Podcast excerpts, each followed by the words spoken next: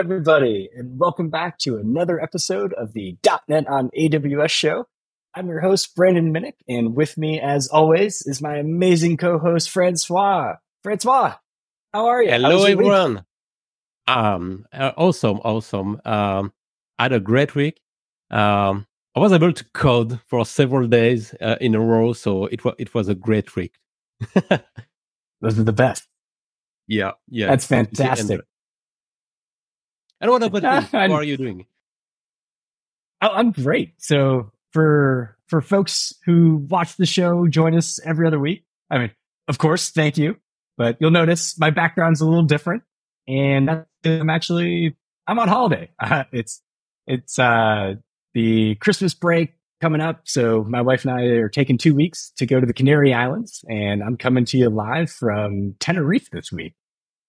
Really, really cool. And I was just chatting with Francois before the show. I said, you know, I'm on hotel Wi-Fi, so if all of a sudden I disappear, keep the show going. Yep, oh, but back. I, uh, much appreciated. Always love it. Uh, but yeah, I, I, got to do some some coding last week too, and I got to play around with a really really cool tool that just came to Visual Studio, specifically our AWS toolkit for Visual Studio, and that's Code Whisperer. And if you haven't heard of it, Code Whisperer is our AI coding companion that basically writes the code for you. And we did a, a couple of shows on Twitch last week, uh, basically, uh, reinvent recaps, uh, kind of recovering from our big reinvent conference that AWS holds every year around this time.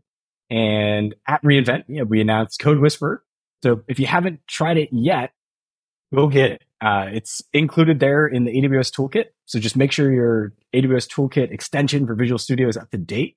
You'll see a little icon that kind of looks like a brain in the corner. That's Code Whisperer. That's your, that's your smarts.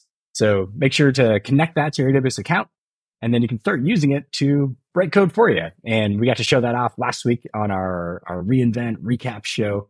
So you can check out those videos or stay tuned. I'll be pu- publishing some videos next month to our YouTube channel to show it off as well. So really, really cool stuff. And like I said, it's it makes it so I don't have to read the docs, which if I'm being honest, I don't usually read the docs anyways until I get something wrong. so with Code Whisper, you just, you type in a comment, you say, do this for me and it'll do it for you. But goodness. Um, how about you, Francois? You're you're working on something cool recently. Yeah, uh, yeah. So I, am working with um with Bedrock recently. So um from C sharp. So I, am playing with all these large language model. So that's um really cool. Uh, I, I, had a lot of fun with this. I'm um I've shared um, a GitHub project uh, with the community called .NET Foundation Model Playground. So it's basically uh, a C sharp uh, application um, uh, using Bedrock and illustrating what you can do with with Bedrock. So if you if you are looking on example on how to use Bedrock from C sharp code, you can watch out this um, this code sample. But something else um, uh, caught my eyes my high sorry my eyes last week. Um, we just released the .NET 8 Lambda um, OCI image. So if you want to um, uh, build a .NET 8 uh, Lambda image for your running your application, you can use this image. So it's still in preview, but uh, yet no, uh, it is in in the uh, registry, so you can download this image. And the next good news that uh, catch my eyes is that we plan to release .NET 8 managed runtime for Lambda in January. So no guarantee, but uh, it's public. It is in the AWS Lambda documentation. So they've written it in the, the documentation. So that's probably because they are uh, quite confident on, on, on, the fact that they will release uh, support for .NET 8 in January. So that's really cool. Love that. I've got it. I've got some some lambdas that can use that right away. So super exciting. And speaking of lambdas, we're actually going to be talking about that today. We have an amazing, amazing guest joining us today. You know him from a previous episode. He's one of our first time repeat guests on the .NET on AWS show. Daniel Marbach, welcome to the show. Hey, good to see you again.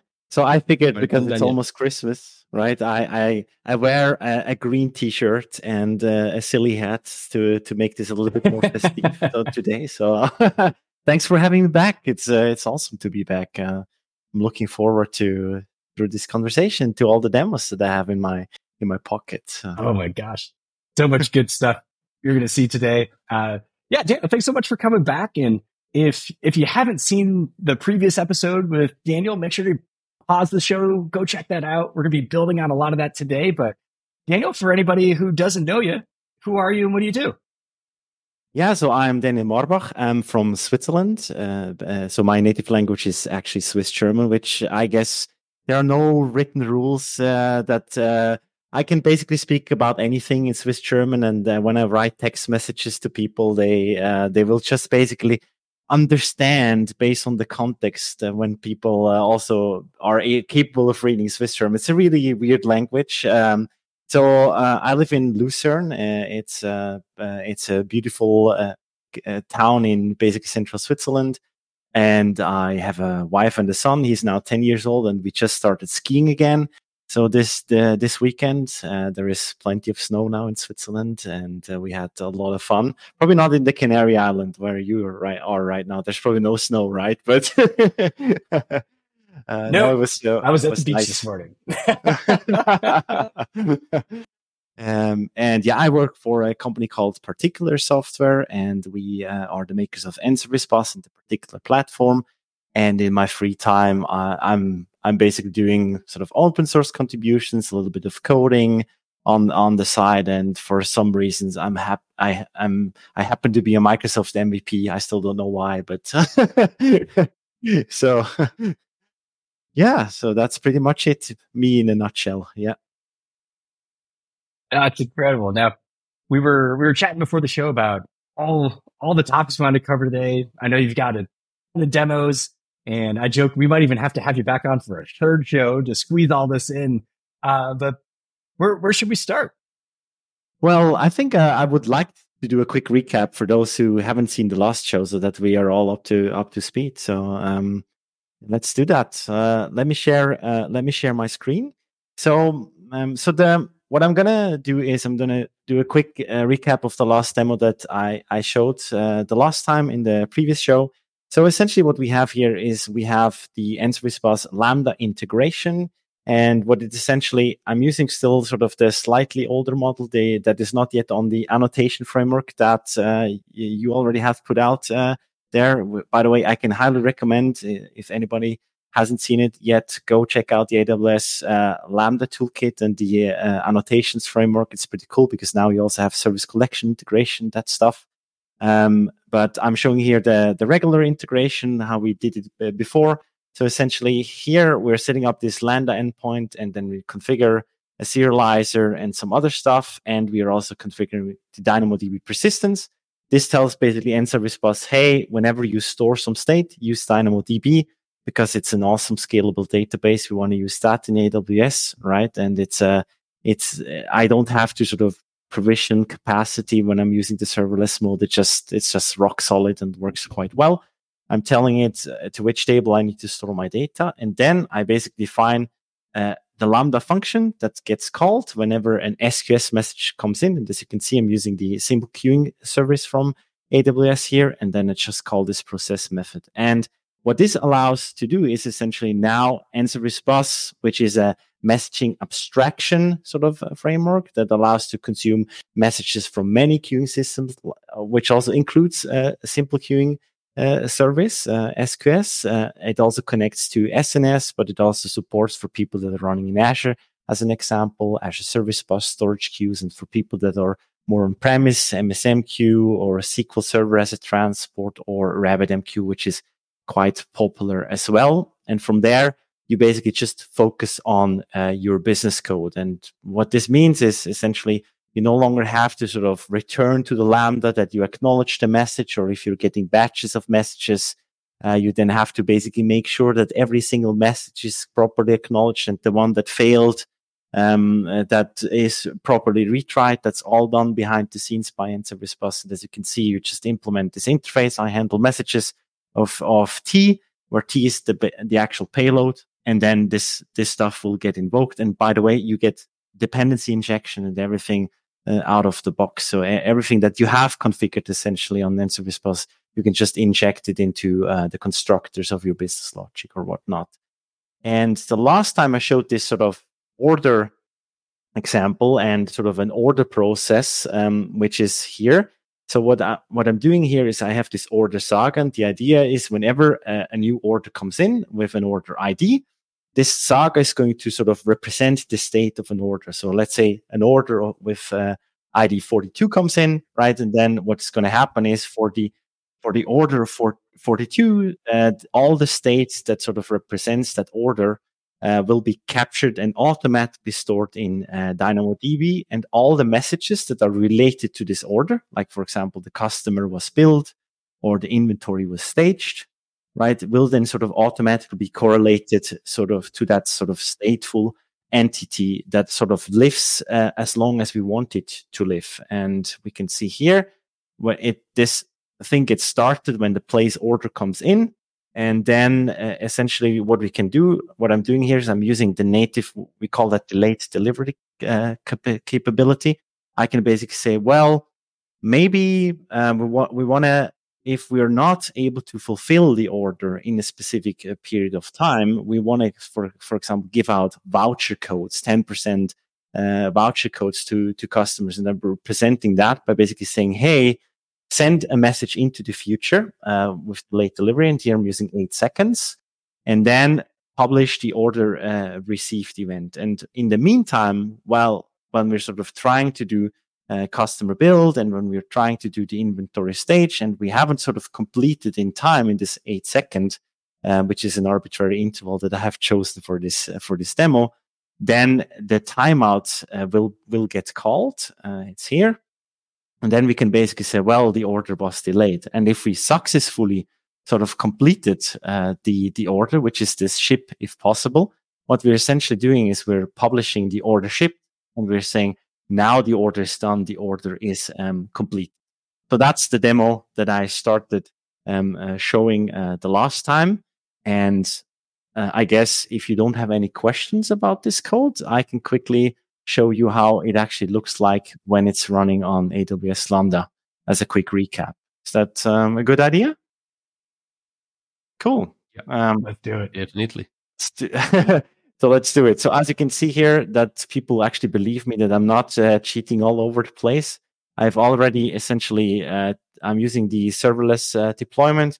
So what I've done here, I've done, done .NET Lambda deploy serverless, right, with the AWS uh, Lambda toolkit, which is uh, absolutely superb, right, because I can just define my serverless template with CloudFormation stuff and basically say package everything, do all the SNS and SQS queues, and just run it in the cloud. And I've already done that so that we don't uh, require more time for this demo. And then what I can do is have this. Daniel, real so, Yeah.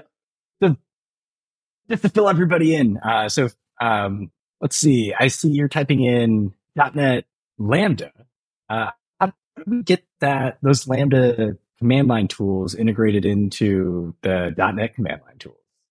Ah, okay, yeah, okay. That's a that's a great question. So what you can do is in basically whenever you have .NET installed on your machine, right? What you can do is you can essentially do uh, install it as a global tool, as for example. I don't know at the top of my head essentially my, my the, the actual command, but I think it's .NET uh, install um, and then AWS Lambda or something like that minus G, which means global. And then sort of you, you get it installed and then it's on your machine and then you can just uh, use it. Um, think if I'm not mistaken, there are also Visual Studio templates you can use that are, are built in, but um, that's that's all I know about the toolkit. But maybe, uh, Brandon, I'm throwing it back to you. Did I sort of some well enough? Yeah, yeah. I think it's it's something cool that I wanted to highlight that not a lot of .NET developers know about because I mean, myself included. Um, I usually just work in Visual Studio. I don't do a ton of stuff in command line.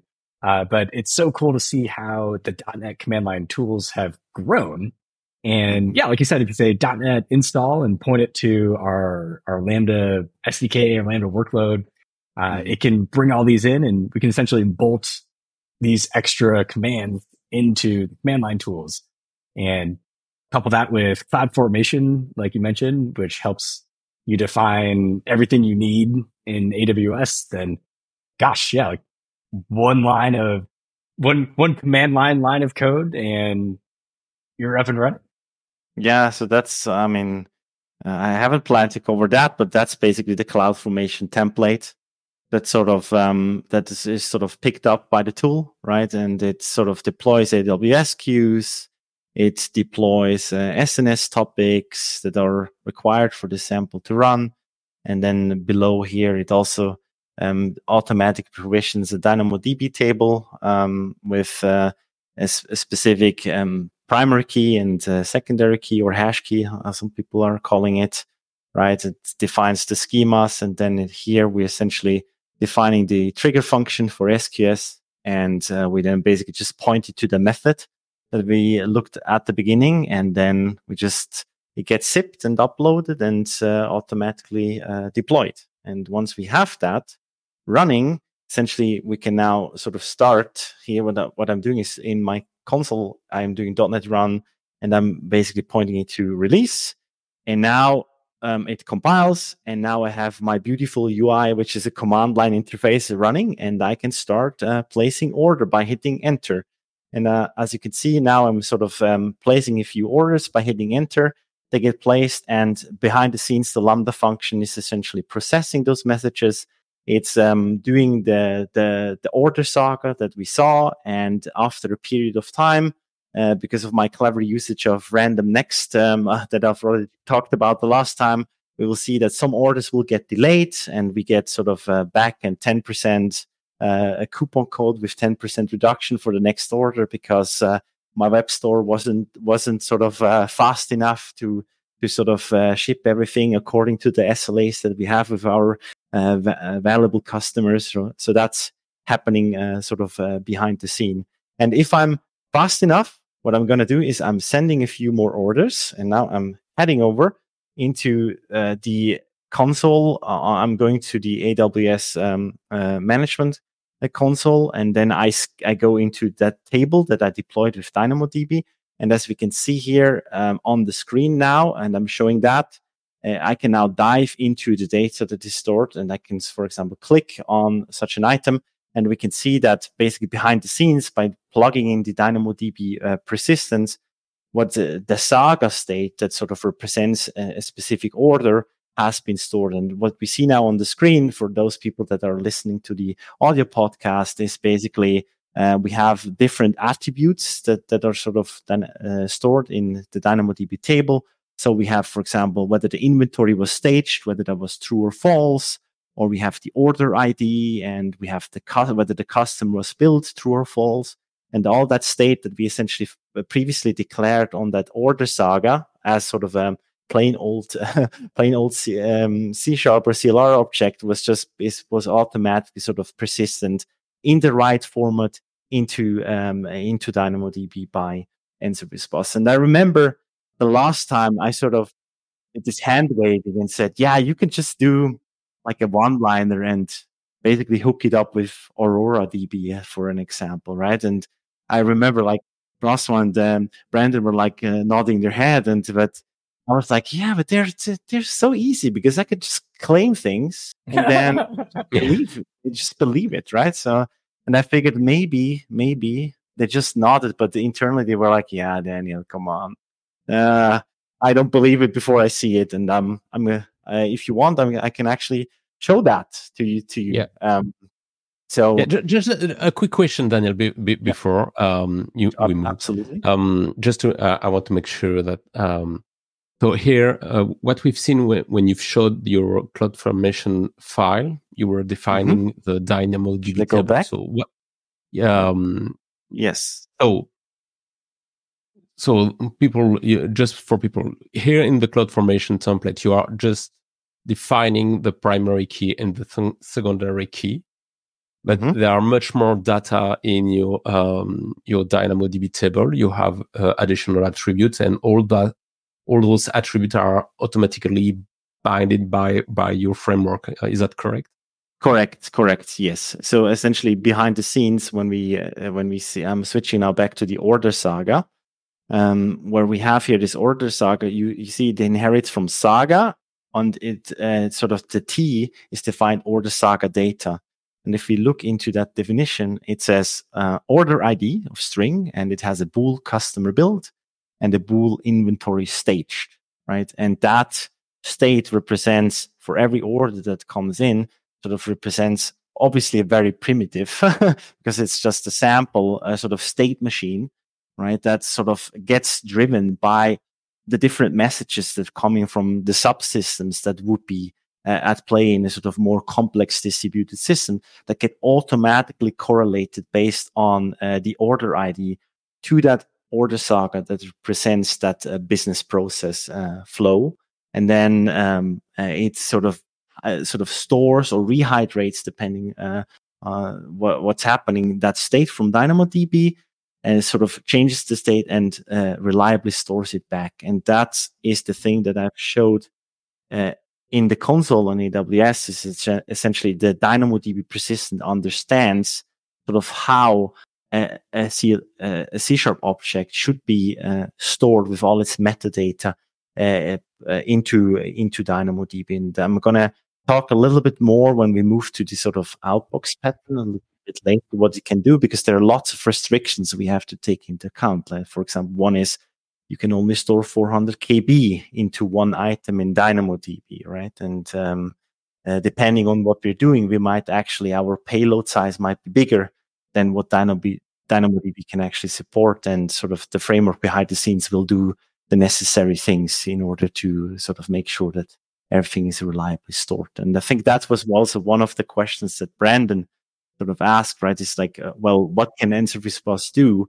Uh, because we talked about sending a message, for example, SQS, and um, we talked a bit about the complexity of what what starts on top of the basically just the SDK that you're using, right? Because you have to be careful um, what you have uh, where you put your code, you have, especially when transactionality comes in play but you can refer to the last show. We talked a bit more about that. So if you're in, if the readers are interested, yeah, was that that good? Can I can I move on, Francois, or do you have any other? Yeah, yeah, it was it was all okay, and now I want to see to hear the next okay, cool. I want to cool. double check if you if what you say is correct, and it's not just not just a claim.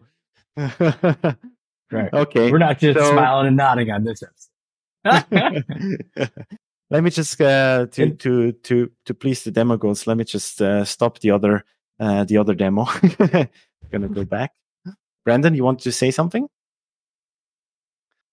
Yeah. Uh, so you mentioned we're we're uh, we're using a DynamoDB database, and we're going to be showing how in one line of code we can switch it over to a different kind of database uh, called Aurora what what is Aurora and why might I want to use that instead of DynamoDB? Yeah, so uh, to be honest, I'm not an expert in Aurora. I'm just a, a user, right? So you might need to help me out there uh, so that I'm using the correct terminology. But for me, it's basically uh, in my little world, it's a sort of a, uh, a managed service that allows me to sort of host different uh, relational databases as a service. So, for example, I can go to Aurora I can select whether I want to sort of do a serverless model or I want to do uh, sort of a um, a different uh, managed model that they, they provide. And they can say, I need a MySQL database, or I need a Postgres database, or I need a Microsoft SQL Server database, right? Because most people are familiar with um, sort of relational databases like Postgres or MySQL and then maybe uh, you want to start there. You don't want to use um, something like DynamoDB because you're just not used to sort of think in sort of the NoSQL world, right? And then you can basically go and use the Aurora DB as a very scalable managed service to run your relational database on top of it. So that's my conceptual understanding of uh, what Aurora actually is. Uh, yeah. Hopefully yeah. I got that right. yes. J- just uh, for, for for for accuracy for our um, uh, attendees. Um, so Aurora is really the serverless part, and um, uh, you you can uh, have PostgreSQL and MySQL with Aurora, and Aurora is part of uh, Amazon RDS, Relational Database Service, and uh, with RDS you can host as well SQL Server database, and um, now you can even host uh, DB2 IBM DB2 database. We've uh, just announced this. Uh, at reInvent, you can also host Oracle databases, but those one, um, those kind of database doesn't benefit of the serverless model. Uh, mm-hmm. It's it's managed service, but it's not serverless one. Uh, it's really you you you set up the number of um, uh, instance you, you want, the size of the instances behind the scene. We'll manage this for you, but it's not serverless.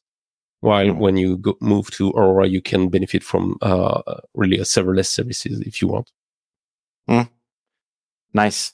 Thank you for that. that's why that's why I always have great backup in right in those shows uh, when my knowledge is not not covering uh, uh, all the details. And by the way, actually, I I think it was the first time when I used Aurora, uh, sort of in to just basically back up the claims from the last show. And uh, I was also uh, running into a few things like for example i wasn't aware that when you're because i'm now connecting from my machine to aurora db you need to make it publicly accessible. And apparently the serverless one you can't make the one publicly accessible. It's also only possible um, uh, within the same uh, vpc because i i couldn't get it to run. Maybe it's just uh maybe it's just one uh, the basically the problem was the user in front of the computer i don't know but uh yeah Uh, um, but, uh, I have to double check. Uh, let's be honest. Okay. I have to double check. Okay. Yeah. Yeah. But now it works. so here, right. as you can see, is what I'm doing is I basically have almost the same code. I'm now in right again in the in the IDE. I basically have almost the same code this time, in, except I'm not doing use DynamoDB persistence. I'm basically doing use SQL persistence, and I'm defining the dialect, which is here MySQL and I provide a MySQL connection uh, over the connection builder, and I'm extracting the connection string. So this could actually be written in a fluent style, what I'm showing here. So I guess it's one line of code. So, but uh, I basically separated it into uh, three lines of uh, code. And if you count the connections, getting the connection string from the environment variable, then it's four lines of code. So I guess I exaggerated there a little bit with one line of code, but the rest is the rest is all the same as you can see. We again we have a we have an, an order saga um, that we sort of get in where we can say it's started by place order and all that. I'm not going to repeat it. And now we have essentially the same example running with Aurora DB. And now I'm switching over uh, again to just to prove here on the screen. I'm also using again .NET uh, deploy serverless uh, to essentially uh, run that uh, Lambda in, in the cloud. I've already done that before the show. So everything ran successfully. And now I can uh, go again into the amazing client UI and I can run that one. And now it's uh, starting up. And now you can see we've already had, I've already placed a few orders and I can place a few more orders. And the sample is, it's now it's boring, right? Because it's the same, but let's see how it actually looks like. So when I'm I'm I'm switched over the screen, and I'm now in the DataGrip, which is a tool to sort of go into different databases. Um, so I I connected now to the uh, Daniel uh, underscore AWS show instance, that uh, Aurora DB instance that is running in the cloud, and we can see now. Previously, I showed how item was stored in DynamoDB, basically using primary key, the hash key, and uh, sort of uh, sort of the the contract was sort of mapped to the, the native storage layer that Dynamo, DynamoDB requires. And here on my screen, you can see now that essentially those sagas that were started, they are now stored here with JSON into a relational database table. Um, and it has uh, a few things, other attributes, like for example, it has a dedicated column column that represents the correlation ID, which is the order ID that that is required to sort of retrieve the record inside the relational databases. and the actual data is JSON serialized, uh, containing um, all the necessary information that that that we have in the database. And when the sagas are completed, sort of like with DynamoDB, all sort of the, the state goes away um, uh, because it's only needed while the sagas are running, and when they're done, essentially yeah, they're gone. And I mean, uh, let me send a few more, maybe. And when I'm switching back to the screen, you can see that essentially multiple business processes are, are executed and some of them are again delayed uh, over time. And now we can see we have a few more sort of items in, in, in the database when I'm when I'm switching back. So essentially, um, the the four lines of code, or if you write it fluent and inline, the get uh, environment variable, uh, which would be one line of, of code to switch over the, the, exact same business process to Aurora DB, right? And we already talked about this because Brandon uh, sort of mentioned this is an excellent question in the last conversation, right? He said, well, one, when you're sort of uh, want to be a bit more cloud independent, or for example, you have different needs depending on your staging environments or CIC, CD, basically you can switch with uh, just a few lines of code. You can basically switch from sort of using SQS or something that is based on the file system or even your persistence layer, you can switch it to running on a local MySQL that is running in Docker, right? While when you're actually then going to the cloud, you can then basically switch over to use Aurora DB or DynamoDB, like like we just um, uh, showed. Yeah, so that was my proof that things also run in Aurora. yeah. and, and what, while you were running your, your demo, Daniel, uh, I uh, I've double checked uh, this um, access equation you you had, and um, so so you can access uh, publicly only uh, if you um, configure your Aurora database to have a public um, huh. Uh, IP address. Um, because by default, uh, your Aurora instance is set up in your uh, in uh, a v- yes VPC, yes, virtual mm-hmm. private uh, yeah, exactly. cloud. Yeah, so yeah. it's your private network. So by uh-huh. default, um, it won't have access to. Uh, for, you won't yes, have access. and then you have this public access flag in the CloudFormation template. Yeah. Yeah. I could get that to work with the serverless uh, version. Uh, so maybe I must have done something wrong. Uh, yeah. So I, I, I, was just double checking in, in the console. So through the console, uh, you can easily set up when you set up your instance. Um, nice. Yeah, maybe there is there are some conflict in the cloud formation. One one option uh, maybe conflicting with your public access. So that's that may be. Yeah, yeah, yeah, yeah. I mean, it has been many times when I'm doing something that the the problem is actually between the chair and the keyboard. So that's yeah, and it's not the first time. yeah, and, and, for for AWS, um, often security is our top priority. So if if there is a doubt, we will we won't grant access outside or public access and so on because we want to to protect your your your yeah, data and, and so on. Sense. Yeah, and I mean that's like uh, you probably know that as well as uh, developer advocates, right? Uh, usually there is a, a big gap between uh, a demo in the sense what you need for a demo. Uh, you basically you're more sort of uh, potentially, especially when you want to showcase one feature and you might not want to showcase the security aspect. You're a bit more relaxed in making things yeah. uh, publicly accessible to sort of get, get the point across. While this is definitely then usually not what you want to do in your production environment. yeah, the famous "Oh, I am administrator access; it will be all good."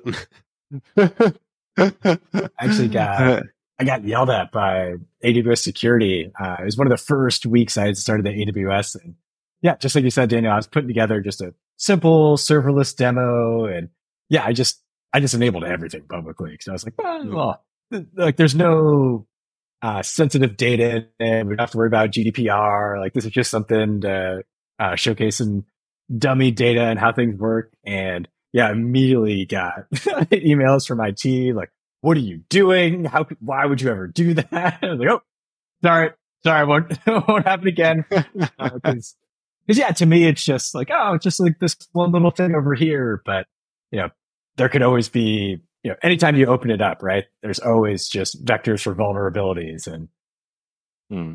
the the security people who actually know what they're doing. It makes them really nervous. So Yeah, Yeah. yeah. Uh, I- I- and what's, what's I- go ahead? I've already, yeah, I've already been paged over the night because um, the security check um, are running uh, during the day in, in US. So it was night for me, and I've been paged over the night because uh, for a demo I've set up uh, something wrong. Um, it, uh, I guess it was, yeah, I, I, I made uh, S3 bucket public uh, for static Mm. website hosting Hmm. and I've, I've been paid over the night for this. Hey, what are you doing? Well, why is this S3 bucket is is public? okay, okay, okay. I'm all good. yeah. So- So so Daniel, jump Go ahead. jump back to this demo. Um, yes. super super cool. Um, Yeah. Well, the, the the demo in general, you know, we're we're placing orders, we're showing how everything works. Uh, zooming out a little bit and talking about kind of real world usage.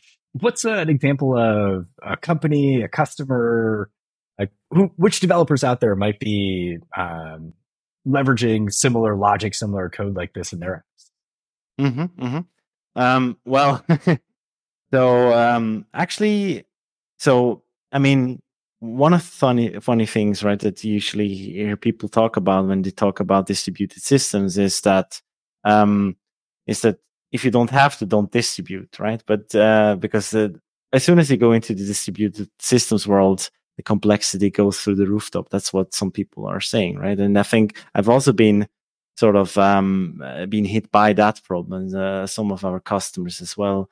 But one of the things that sort of comes, some people actually sort of forget is that as soon as you have an ASP.NET Core, for example, API sort of calls to a database, you already by definition have more than one node, right? Because your database is running on another node. So you already are sort of getting more and more distributed. And then usually what's coming is that uh, you might need to call a third party API, right? And uh, let's say you, for example, you need to sort of call a FedEx or UPS service. And then when you do that sort of in the middle of your request path, why that, while that might sound like a good idea, one of the problems you might have is that essentially that UPS or FedEx system, and I, am not claiming their APIs are not great. I'm just saying uh, let's uh, let's pick another name. It doesn't really matter, right? So you call a third party say- service, and then boom, suddenly your code depends on sort of that SLA of that third party service, right? And if that starts throwing, uh, you might up losing the requests because it sort of bubbles up uh, over the web API. And then what do you do? Are you going to basically call your customers and saying, "Hey, we we have a hunch that you might ordered uh, precious stuff from our web shop, but we don't actually know, right?" So uh, once you start thinking a bit more in sort of uh, the asynchronous fire and forget world, what you can actually do with messaging is right. You can basically take your business request and you can durably store it uh, so that when anything goes wrong, then you can actually uh, retry it um, uh, behind the behind the scenes, so that so that all this you're never actually losing the request, right? And you can take it away from let's say from the API path, shovel it into queue, durably stored, and then your backend system, whenever it has time, it can start processing it. If there is a programming error, it can retry. Or what's also pretty neat is you can basically start doing sort of load balancing um, uh, your request, right? Because uh, instead of setting for every request, you're also calling all the third party APIs. You can define on SQS, for example, the concurrency that you want to only handle, I don't know, 10 messages concurrently. And then you, it will steadily do just uh, up to 10 uh, concurrent requests. It will happily uh, consume those messages. And if you don't have any requests, then it will also sort of trickle down and and keep on uh, doing stuff when it when it needs to. And I actually have, funny enough, I actually have a sort of a, a, a demo that would actually illustrate that. Um, so, so one of the things that I've done is, uh, this is uh, let me just have a quick look because uh, yeah, here. So I have created another example. This time it's not um, it's not using Dyno, uh, not using uh, DynamoDB in the cloud, but it's actually uh, when we can have a look here, it's using um, it's using the uh, the local emulator. Uh, so because what you can do is um, which is uh, pretty neat, is there is like you can have a Docker sort of uh, a Docker template, and there is this Amazon. I'm showing this now on the screen, uh, a Docker Compose YAML, and in there, you can basically say, hey, I want the Amazon DynamoDB local uh, image. Uh, and then you can just start the DynamoDB uh, locally in, on your machine. You don't need any connection. And I've basically set up now this, uh, this example uh, here uh, with the DynamoDB local emulator. And now I can locally, I can define the service URL on the Amazon DynamoDB config for the DynamoDB client to be localhost A8000 um, and then write the access key for the local emulator and just basically drop that in and now everything runs locally. And what i've done is i also have this order saga uh, because i'm keeping the same theme right? But uh, and what i also have is essentially i have here and i'm going to talk a little bit more about sort of the, the transactions if we still have time. I also have a handler that sort of handles uh, ship order commands and what it does, it stores order shipping information in in DynamoDB. And then what I've done here is I essentially have this uh, the Grinch hates Christmas, uh, which is uh, which is sort of um, in the theme of Christmas, right? Because uh, the Grinch really hates Christmas. The idea is that sort of some orders will just will just fail, um, and uh, what it does, it throws uh, the Grinch is is messing up Christmas exception uh, in the middle of of the code, um, and but everything will work um, essentially when we when we run this demo.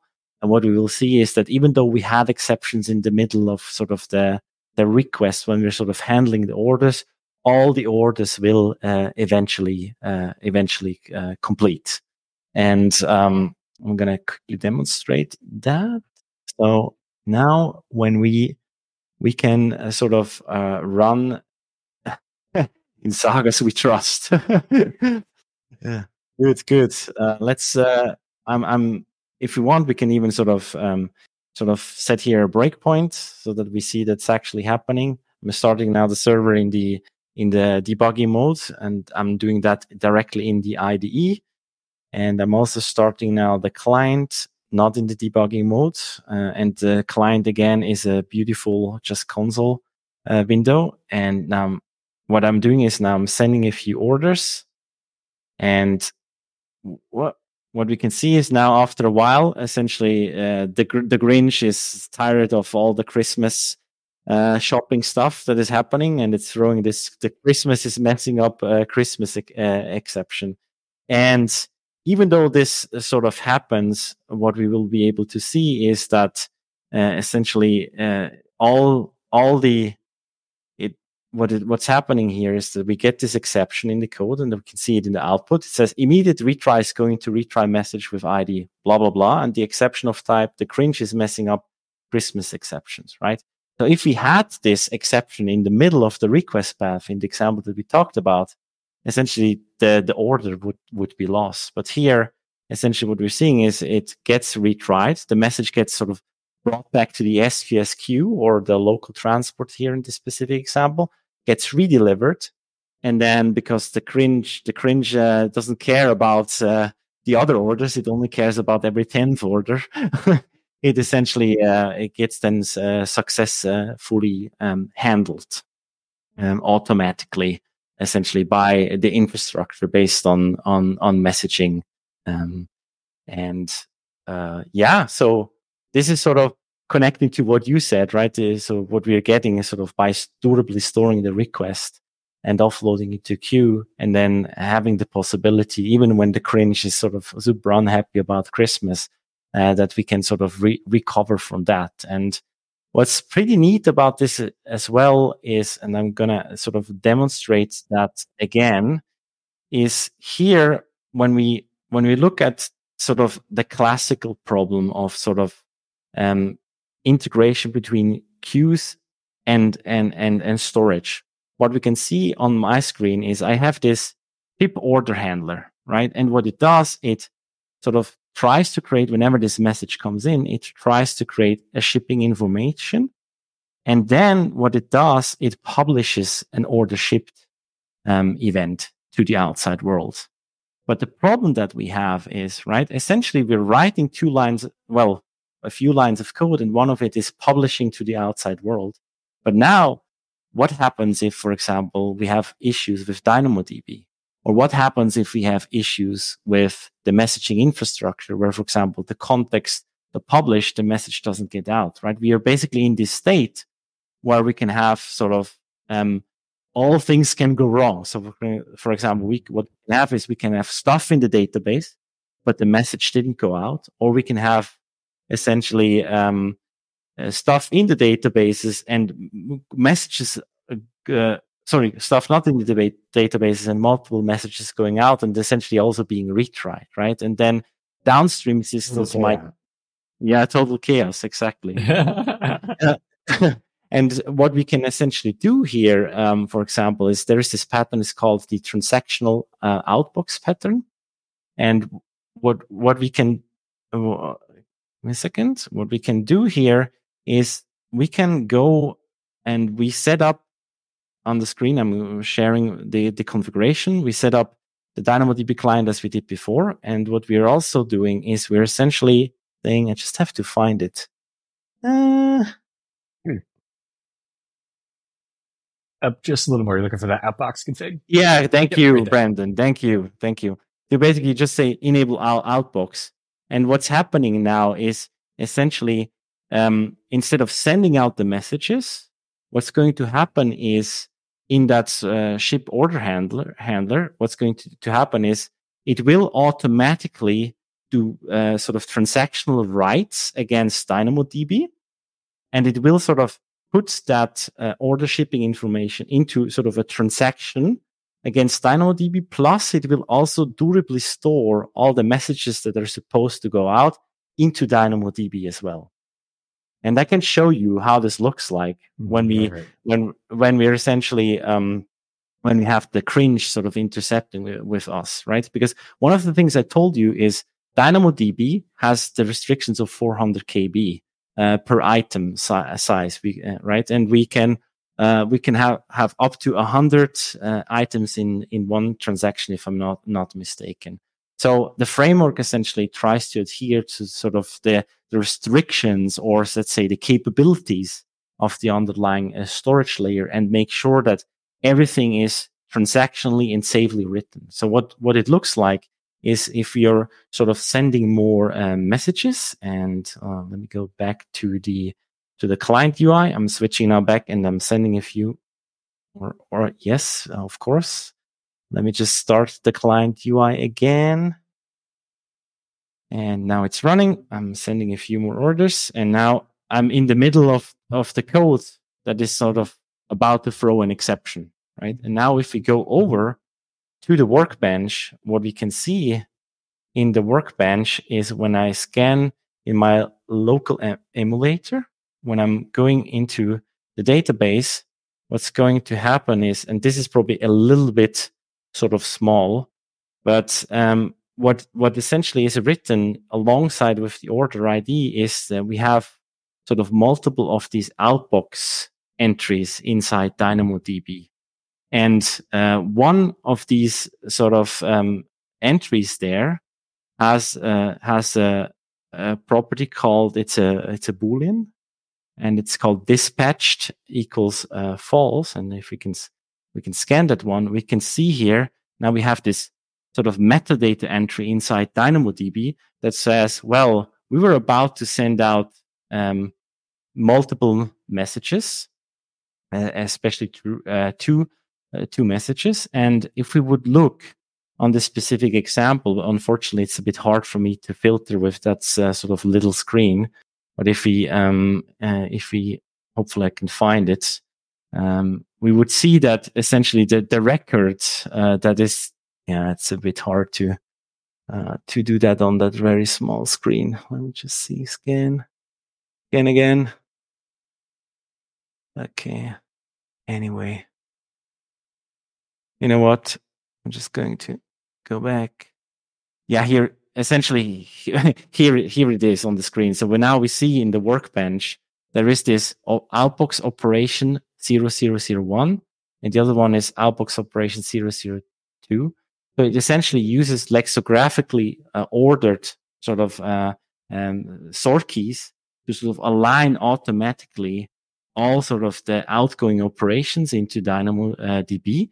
And if we scroll over, uh, but for some reason my scroll bar is not showing that, what we can see in what it stores in DynamoDB is it stores sort of where the message is supposed to go and all its related metadata, whether it's correlated to a SOG and whatnot, right? So even if we would basically switch off the lights right now, essentially everything would be safe and transactionally guaranteed because we never have sort of the problem between uh, that that we are in that sort of permutation of problem areas where we have zombie records and, and ghost records. That's all automatically handled uh, by uh, the infrastructure or by sort of that flag enable outbox and by me in the previous example. And I'm going to start it again. Just basically just say, Hey, um, please add the record uh, to the uh, to the uh, transactional outbox and make sure that everything is um, sort of automatically aligned uh, from a transactional standpoint. This is what I'm showing here on the screen. Right? Because this sort of thing that we in NServiceBus is called synchronized storage, which is a little bit of a complicated name. To be honest, basically it's just a way of saying, hey, here you're getting access to the unit of work that NServiceBus automatically manages behind the scenes. And because it knows sort of the, and it bridges between the transport and the persistence, it knows sort of the moments where it has to um, sort of uh, when it can transactionally commit the DynamoDB transaction as this specific example, or with or when it can't, right? And it will make sure that that sort of the outbox records are uh, durably stored. And again, in the format that the persistence essentially uh, wants it uh, to be stored so that they can efficiently be retrieved again when the message is retried. Yeah.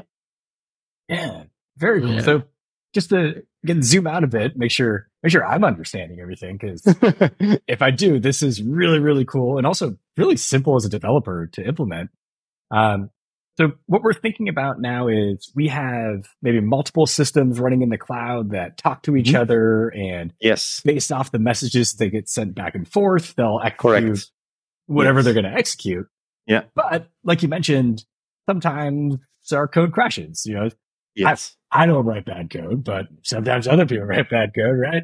Uh, but yeah, so our, we should expect our code to crash and we should uh, handle that resiliently. And Correct. it looks like the way this is doing it is yes, it's going to send the messages for you. It's also going to store them uh, on the DynamoDB server where we're also storing our information just in case, because if if something does crash and those Correct. messages were only stored in memory, well, they're not going to be persisted when the server restarts. And then, yeah, like you mentioned, now as a company, we've got to reach out to our customers and say, ah, sorry, we, we think you ordered this. Did, did you ever get it? We don't know. we lost, we lost it in the mail essentially.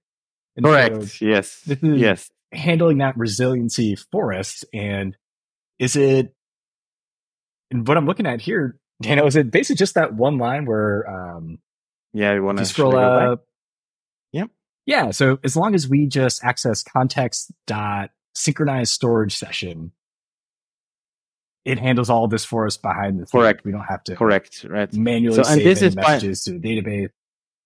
Correct. Yes. And basically, um, the the persistence, for example, if you're using SQL persistence, or if you're using RavenDB persistence, or MongoDB persistence, or NHibernate persistence, you um, some of these you can even integrate them with, for example, Entity Framework directly. If you're using Entity Framework, a more sort of relational approach, then also all your Entity Framework operations, again, the Entity Framework DB context will sort of automatically align into sort of making sure that everything is either written and published or nothing has happened right? When failures uh, failures occurred, right?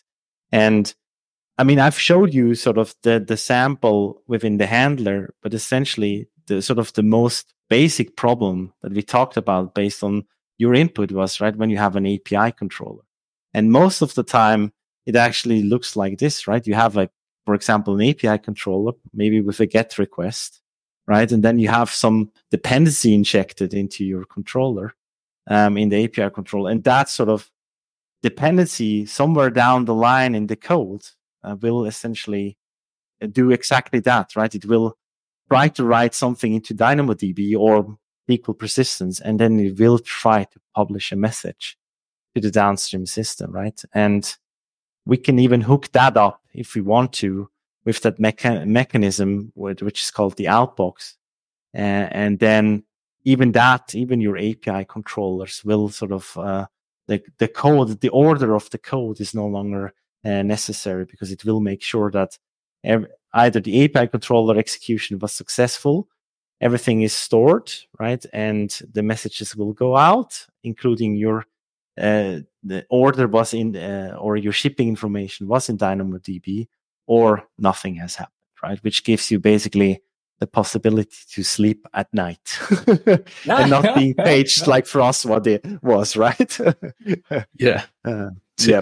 Yeah. Incredible. Yeah. So, so, Dana, we've only got a couple minutes left. Yes. And I know let's wrap it up. You shared a bunch of links with me before the show. I want to make sure we share them with everybody as well. So I'll drop those into the chat now. But I tell you what, why don't you go ahead and explain to folks um, as I'm sharing the links um, what where, what's in here, where they can find the code, all these examples that that you've shared with us. Yes. So, um, are you sharing them already? Sorry. Uh, okay. So yeah, should be showing up in the Twitch chat right now. Okay. Yeah. So the the first link is basically the, the basic um, uh, Lambda sample. The next link is the DynamoDB book by uh, Alex uh, DeBrie. I think his name is called. I can highly recommend it if you're new to DynamoDB. Uh, get get this book. It's the, I think the the best source uh, to learn DynamoDB. Then we also have the other links with the uh, AWS Show DynamoDB shows the DynamoDB uh, example with the Saga. And then the next ones are also showing just the plain SQS integration if people are interested in, in SQS. And then what we also have is uh, the transactional integration, the sample that I just showed you, basically with the shipping information without the Grinch interfering. Uh, I just did that uh, for the show, a little bit of augmentation for the Christmas theme, um, which is the that's the transactions link uh, that you're now sharing on the screen. Um, yeah, I think that's uh, pretty much uh, it uh, for people that are interested to follow up. And of course, they can also reach out to me over Twitter or LinkedIn or um, over my email addresses, contact details if they have any more questions. And apparently, I'm not an expert in Aurora DB as we just heard in this show. Uh, but I know a thing or two about uh, SQS and SNS and uh, DynamoDB and uh, and and messaging in in general, also in Azure. So if people have any questions, I'm happy to uh, to help them out with their with their integration problems. Yeah, Daniel, thanks so much for coming on the show again. I know you always have the most amazing demos, and don't know if we even got to cover all of them today. So I'd love to have you back for around three. So hopefully we'll see you again soon. And thank you for joining us. Thanks for watching. Thanks for coming along and sharing the .NET and AWS show with us. We're here every other week. So make sure to subscribe to the AWS channel on Twitch. We also publish the .NET on AWS show as an audio podcast. So you can listen to us on the go as well. And we'll be taking a bit of a break for the holidays, but we'll be back January 15th and we'll see you then.